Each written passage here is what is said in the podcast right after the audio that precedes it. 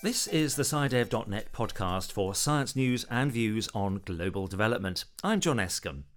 In today's podcast, we look at an alternative approach to the issue of drug abuse and the consequent health risks. Through harm reduction, drug abuse is less likely to lead to diseases such as HIV or hepatitis C. We know from other parts of the world what can happen when HIV is introduced among populations of people who inject drugs. Very quick increases in HIV prevalence from under 10% to over 40 and sometimes 50% and above in the space of a year or two, as happened in East Asia 15, 20 years ago. We then travel to Kenya to learn about sand dams and how they're helping nomadic farmers adapt to climate change. We have experienced drought over the last few years. It's hard to plan as the rains are very unpredictable. As you can see, it's a bit green as it rained a few days ago. Nowadays, when it rains, it's very heavy and for a short time. From tiny rainwater harvesting plants to big hydropower structures, we look at the mega dams that are mushrooming all over Africa and discover a hidden threat they bring about malaria. And our contention is that you can do more in the location of artificial water bodies than you could do elsewhere. So, and it's important that we do because because they're increasing the overall malaria burden. It's important that we think and build into the dam building, planning, and management. Finally, we learn about a new digital platform that tracks wildfires in arid regions to help people respond more efficiently to the threat. Large uh, national parks, uh, there was a, a very big wildfire, and this spread completely out of control. And from there, we realized that there was a need to be able to detect when these fires are occurring and start providing early warning and information to people.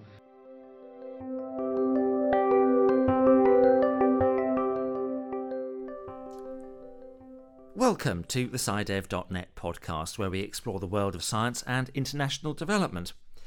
HIV and hepatitis C are among the most common diseases affecting injection drug users, due mostly to the use of unsterile needles.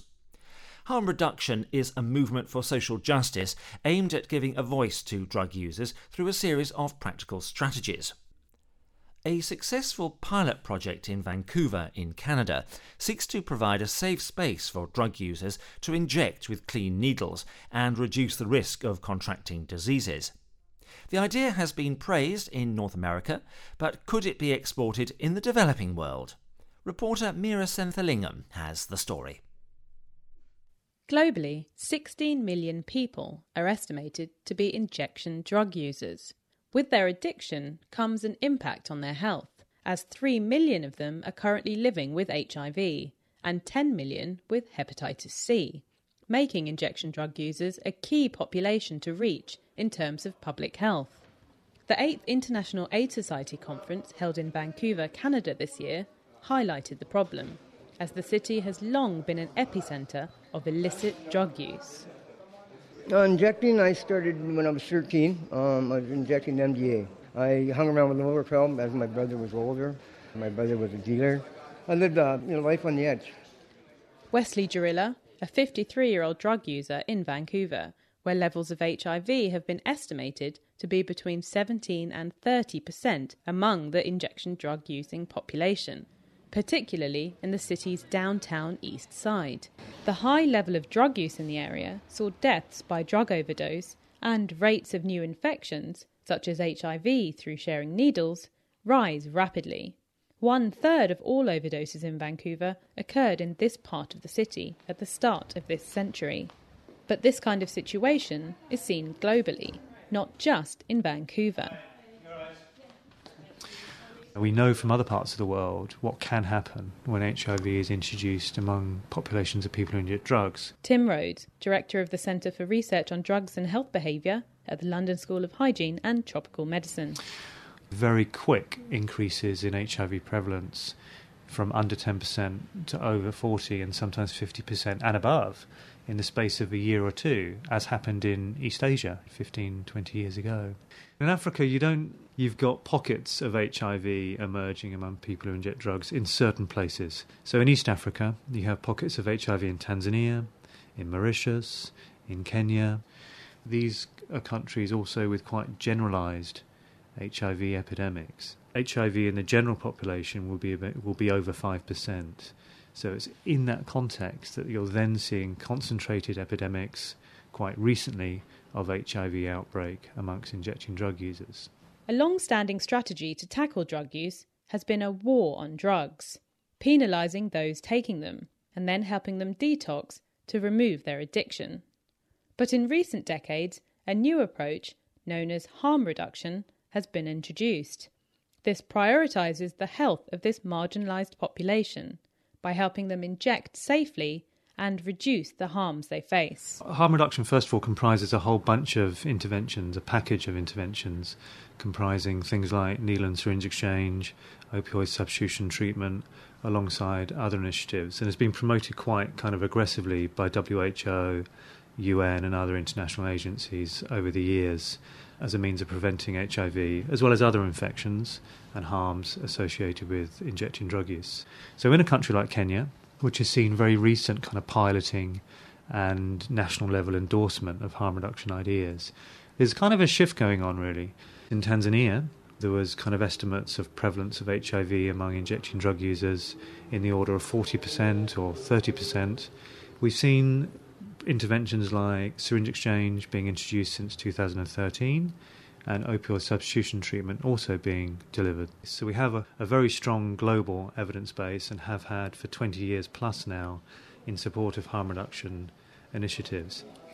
Health officials in Vancouver went one step further in 2003 with the controversial opening of Insite, a supervised drug injection centre or drug consumption room in the heart of the city's east side, the first of its kind in North America. Hi, my name is Darwin Fisher, and I'm the manager of Insite, which is Vancouver's supervised injection facility. Supervised injection facilities are well known in Europe. They're a common part of the healthcare continuum, but they're foreign to the North American mentality. So it was a struggle to try and get a purchase on that within Canada. What's the day to day here then? Generally, we top out at about 600 injections performed in the injection room per day. Those are not 600 individual visitors. Many people will use multiple times per day. That's up to them. But above the injection visits, there's probably an added 300 visits per day. Those can include visits for nursing care, inquiries around detox. You go look in the alleys. That's where the margins are. That's where people die, and that's where people are never seen. So to bring people into the light of healthcare, social services, that's what we do here. Well, because just looking into the injection room now, so there are, I think, 13 or 12 booths? 13 booths. We say like 12 booths and an extra booth because who's going to want to take booth 13, right? and as you can sort of see here, there's a couple of people over by the nursing station talking with a nurse and getting some clean supplies. You notice the room, the lighting is not super heavy. A lot of people compare it to a hair salon more than a clinic with the individual booths and the mirrors. And it's trying to create an environment that people feel comfortable in using in. And if you don't create that, your OD response with your oxygen and your crash kits and everything else like that doesn't get practiced because people don't come in. More than 90 supervised injection centres currently exist worldwide, but all in Western Europe, Australia, and Canada. Insite remains the only facility in North America, almost 12 years after its opening, and African and Asian countries are yet to take this measure on board. Strong evidence is being called for to move the mindset of global policymakers towards the benefits of harm reduction measures like supervised injection, and away from the ideology of a drug free world. An evaluation of Insite by British Columbia's Centre for Excellence in HIV AIDS in 2011 provided just that. My name is Thomas Kerr, and I was the principal investigator of the scientific evaluation of Insite, Vancouver's first supervised injecting facility.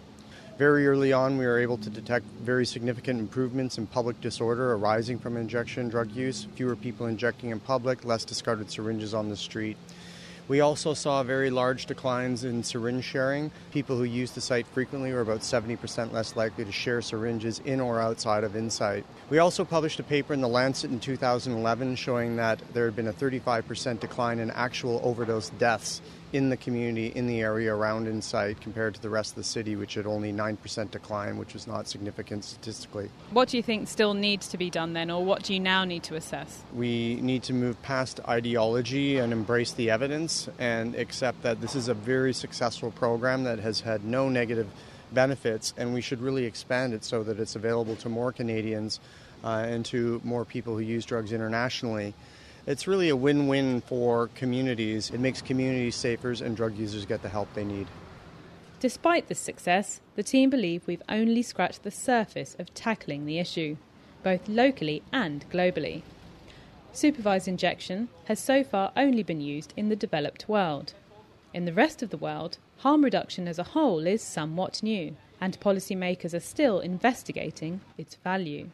I think there's no reason theoretically to see drug consumption rooms or interventions along those lines as being a feasible intervention in any setting. Tim Rhodes. Given the political will and given its appropriateness. Drug consumption rooms, however, we see being delivered in quite few countries, which have tended to have historically quite well established harm reduction policies and public health orientated policies around drug use and addiction if you look at East Africa and the situation there in terms of dealing with HIV and growing problems of heroin addiction compared to cities in Canada, for instance, or many of the cities with drug consumption, drug consumption rooms in Western Europe, you see a very different picture. That said, and looking at the evidence around drug consumption rooms, why not? I think there's a lot of work to generate sufficient national government and regional government buy in. And if you look globally, at the amount of money required for HIV prevention among people who inject drugs, according to UN kind of estimates, the kind of investments made internationally are around 7%, under 10% of what is needed. That's globally. The challenges are even kind of harsher developing country contexts. That was Meera Senthilingam, who travelled to Vancouver to learn more about new harm reduction strategies and how they could be applied to the developing world. Stay with us to learn how nomadic farmers in arid Kenya are adapting to climate change using sand dams.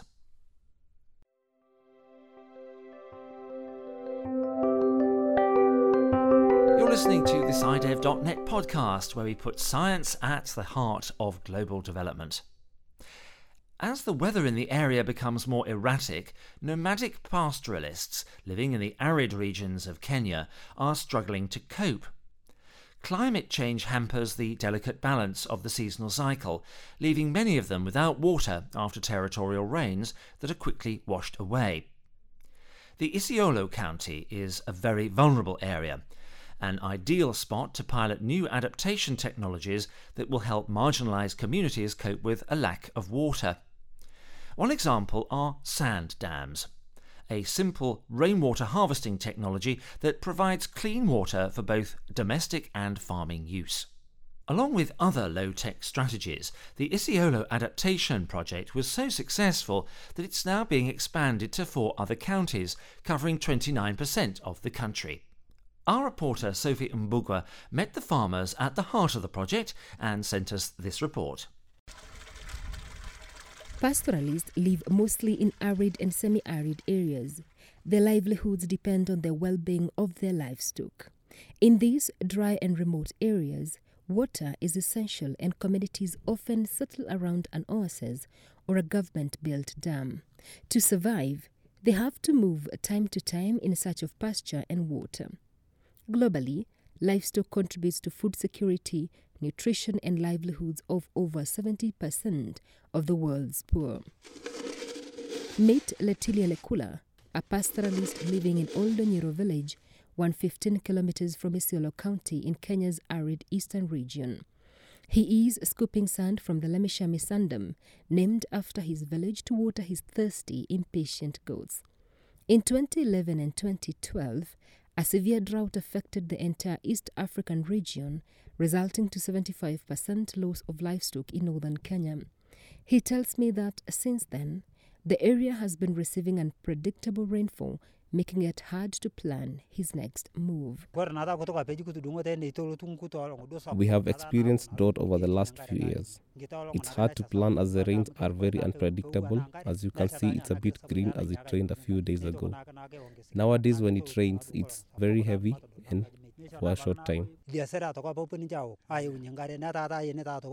In East Africa, porous borders between Kenya, North Uganda, Somalia, and Ethiopia often leads to intercommunal conflicts as pastoralists migrate in search of pasture and water.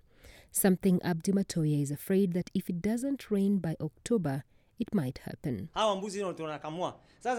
We depend on the livestock for milk. During the water days, the cows don't graze. Hence, we don't milk them. Since last year, the rain was not enough and the grass is depleting. We are afraid conflict might erupt soon, as we are now moving closer to the same grazing fields. The Lemishami Sandam was built by the Isiolo Adaptation Fund to help share natural resources, minimize conflict, and ensure resilience during drought season. Oldonyiro is classified as a water stressed region with no groundwater potential. But according to Junius Njero, an engineer with the Ministry of Water in the county of Isiolo, the Adaptation Fund has capitalized on its sandy riverbeds to harvest the flood water it constantly receives from the Nyandarua Mountains, 200 kilometers west of Isiolo. In Oldonyiro, we have dry riverbeds. So when it rains, water comes from as far as Laikipia, and this water is also carrying sand. So basically, the idea is to block the, the dry riverbed so that you can retain some water and sand in that area. So once you have stored that water together with the sand, the rate of evaporation goes down and that water stays much longer than when it would have been in open. Sand acts as activated carbon. Even in normal water supplies, we use sand for cleaning the water. So you find that this water was a bit muddy when it came around. But after passing through the sand, it is kind of filtered and it is relatively clean. But we can't say that it is 100% clean because there are some pathogens. That's why we are recommending treatment at household level. Water constitutes approximately 60 to 70% of an animal's live weight. With the Sandam, Letilia is assured of water availability for his animals and family and therefore improving resilience and enabling children access education. The sand dam has assisted us. There is plenty of water closer to the village. Now we have enough time to buy foods in the market and attend to other chores after watering the cattle. The households and schools are now settled, and the small stocks of animals left at home has enough water. The Sandam holds about 50,000 cubic meters of water and is the lifeline to five villages in the area. Njero says as long as it rains in the upstreams, the Sandam will sustainably hold water. This particular sand dam is lasting more than six months. So at least from one rainy season to another, we expect it to have water throughout the year. The rains are it's very scanty. The only good thing about sand dams is that even if it rains in Laikipia and then we have water flowing in the from upstream, we can still have some water. The sand dam proposed by the communities among 11 others constructed and rehabilitated by the Isiolo Adaptation Fund. The two year pilot project was funded by the UK Department for International Development through the International Institute for Environment and Development. With an annual grant of £500,000, it implemented initiatives geared towards water availability, natural resource governance, and livestock disease prevention in Isiolo County. That was Sophie Mbugwa reporting from the Isiolo County in Kenya about a new adaptation program that uses sand dams to quench the thirst of pastoralists and their animals. Stay with us for a different perspective on dams as a development tool. This time it's about big ones used to produce electric power.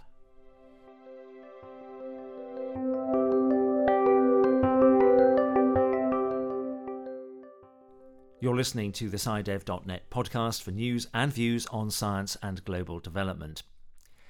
Big dams are a favourite source of clean energy in the developing world because despite the high upfront costs, they provide huge economic returns, steady and cheap electricity supply, and they comply with the international request for more renewable energy.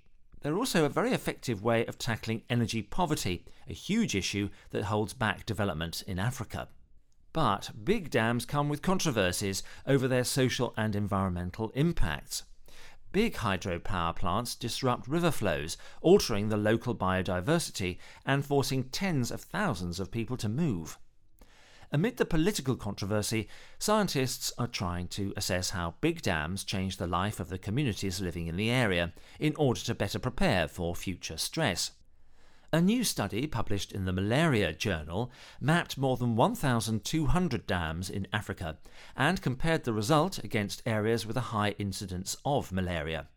They found that big artificial dams are likely to contribute to the 165 million cases affecting Africa every year, with 78,000 new infections. A small proportion, though one that could be easily avoided. Our multimedia producer Lou Del Bello interviewed one of the study's authors. My name is Matthew McCartney, and I'm a researcher with the International Water Management Institute, which does research into water resources management with an emphasis on livelihoods, poverty alleviation, and food security. So, you investigated the link between malaria and the development of big dams in Africa. Uh, why did you choose to investigate this topic? Okay, we, we were interested in this topic because um, there's quite a lot of um, sort of anecdotal evidence and small scale evidence that large dams cause or add to the malaria burden in in Africa. Um, there's a lot of construction of new dams underway. There's a lot of new dams being planned in Africa at the moment because many governments see dams and water resources management as very important for development and, and growing economies.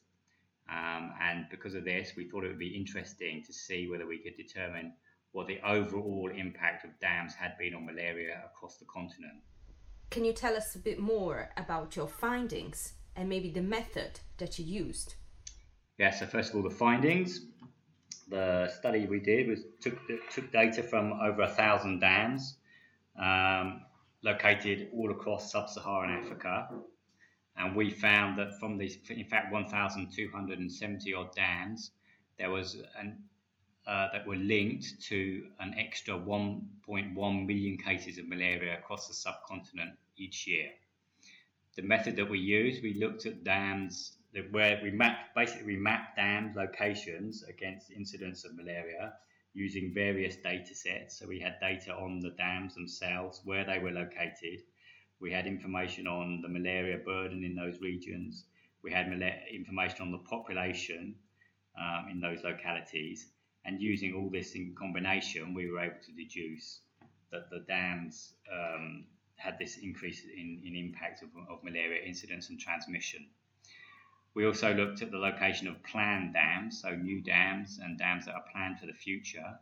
And from 70 odd new dams that are lo- uh, planned at the moment, we found an extra um, roughly 60,000 cases of malaria a year. So those were the key findings from the from the project. Is that the case for just artificial dams, or the risk of malaria burden happens near any water basin, natural or artificial? Yeah, so our study was specifically looking at large uh, human made reservoirs, dams, and reservoirs. We were not taking into account the fact that other of other other types of water bodies, but you're absolutely correct.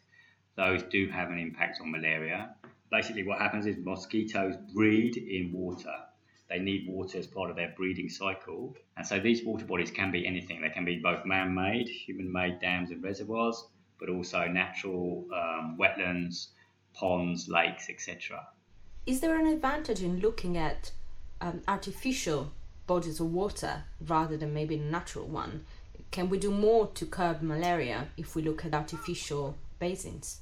Yeah, that's why we. That's actually why we were interested because with dams, these are artificial bodies of water that they create, and our contention is that you can do more in the location of artificial water bodies than you could do elsewhere. So what, and it's important that we do because because they're increasing the overall malaria burden.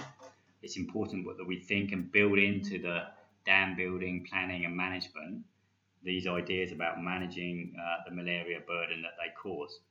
And the sort, sorts of things that can be done are what you do in other places anyway, such as rolling out bed nets, impregnated bed nets, um, using insecticides in people's homes, um, and of course increasing the treatment of malaria itself. These are all interventions that are made standardly across the across sub-Saharan Africa to, to try and curb malaria.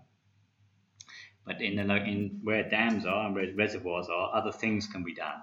So, for instance, you can modify water levels within a reservoir to dry out the puddles and, and the, the shallow area around the shoreline where the mosquitoes are breeding another thing you could possibly do is introduce fish into reservoirs, and so introduce certain fish eat mosquito larvae, and if you put these fish in the in the reservoir, that would then hopefully they would eat the larvae, and that would again reduce um, mosquito numbers. So these are just a couple of additional things that you could do within a water uh, man-made reservoir. Uh, would you say that it's also a responsibility of the companies to include this malaria control? In the planning of, of the future hydropower plant. Yes, that's exactly what we're arguing, that they should be thinking about this more and considering it more in the development and planning stages of big dams. Um, basically, uh, we would say that the companies, I mean, they're going to make money from the construction of the dams, and they should be thinking about reinvesting some of the profits they make into more um, strategic uh, prevention and mitigation planning of, for malaria. That was Lou Del Bello speaking to Matthew McCartney about the new malaria cases around big artificial dams that are a risk that can be controlled. Stay with us to learn more about a new digital platform aimed at extinguishing the risk of wildfires next in the podcast.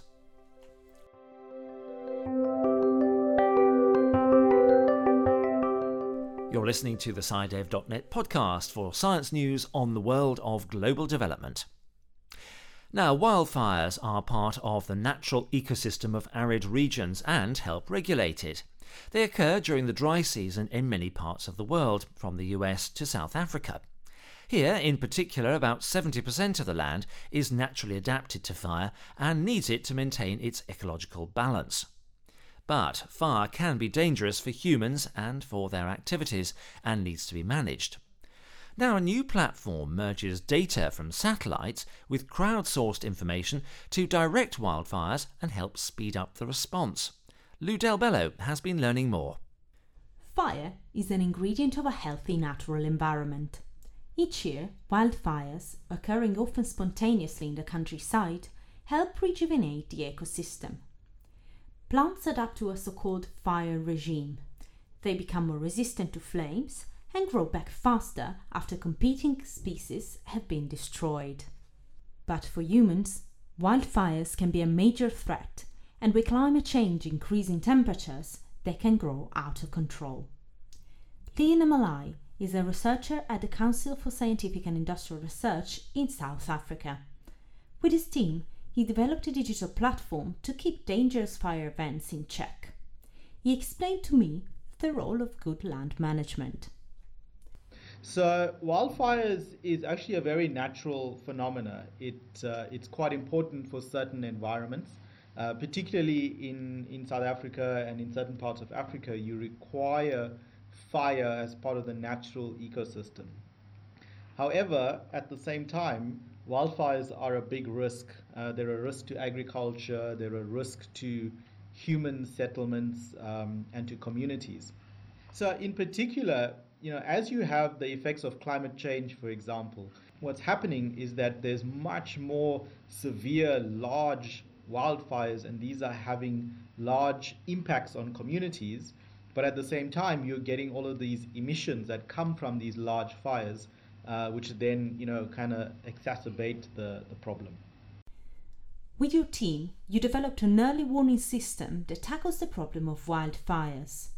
What was the origin of your work, and was there a specific local need that you felt compelled to address? So, so AFIS, which stands for the Advanced Fire Information System, was a tool that was developed really out of out of uh, a, a natural disaster. So here in South Africa, back in about 2000, in one of our large uh, national parks, uh, there was a, a, very big wildfire, and this spread completely out of control. Uh, and we had large areas of the national park that was damaged, as well as people that died. And from there, we realized that there was a need to be able to detect when these fires are occurring and start providing early warning and information to people uh, so that they can respond to it um, and, and maybe even evacuate uh, when, when required. Could you explain how the system works and how do you collect information from the ground? Essentially, we look at the three aspects of dealing with, with these large wildfires. The first part is around prediction, the second part is around detecting and monitoring and alerting, and then the third part is around providing information on post the event.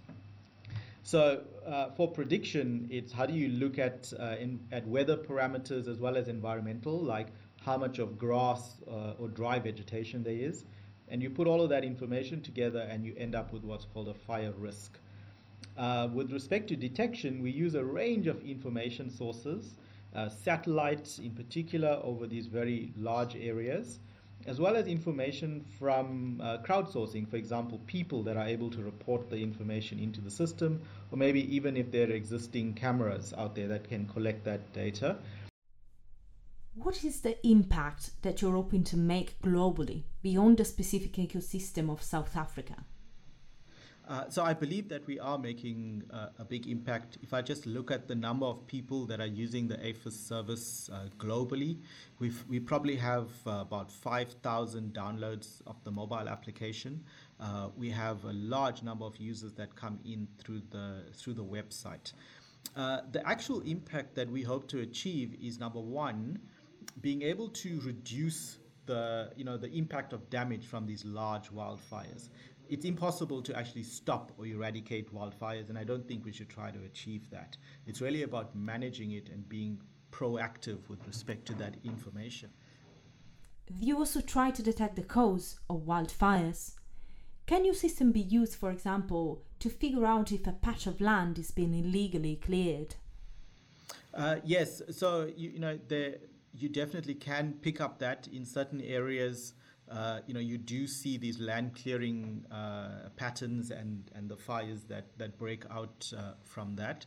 Uh, so, yes, the, it can be used for that.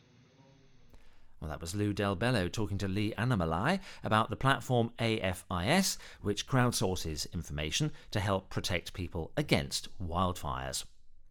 Well, that's all for this month from me, John Escombe, and from our team here in London. Stay with us for more news and analysis on the world of science and development. Until next time, it's goodbye from SciDev.net.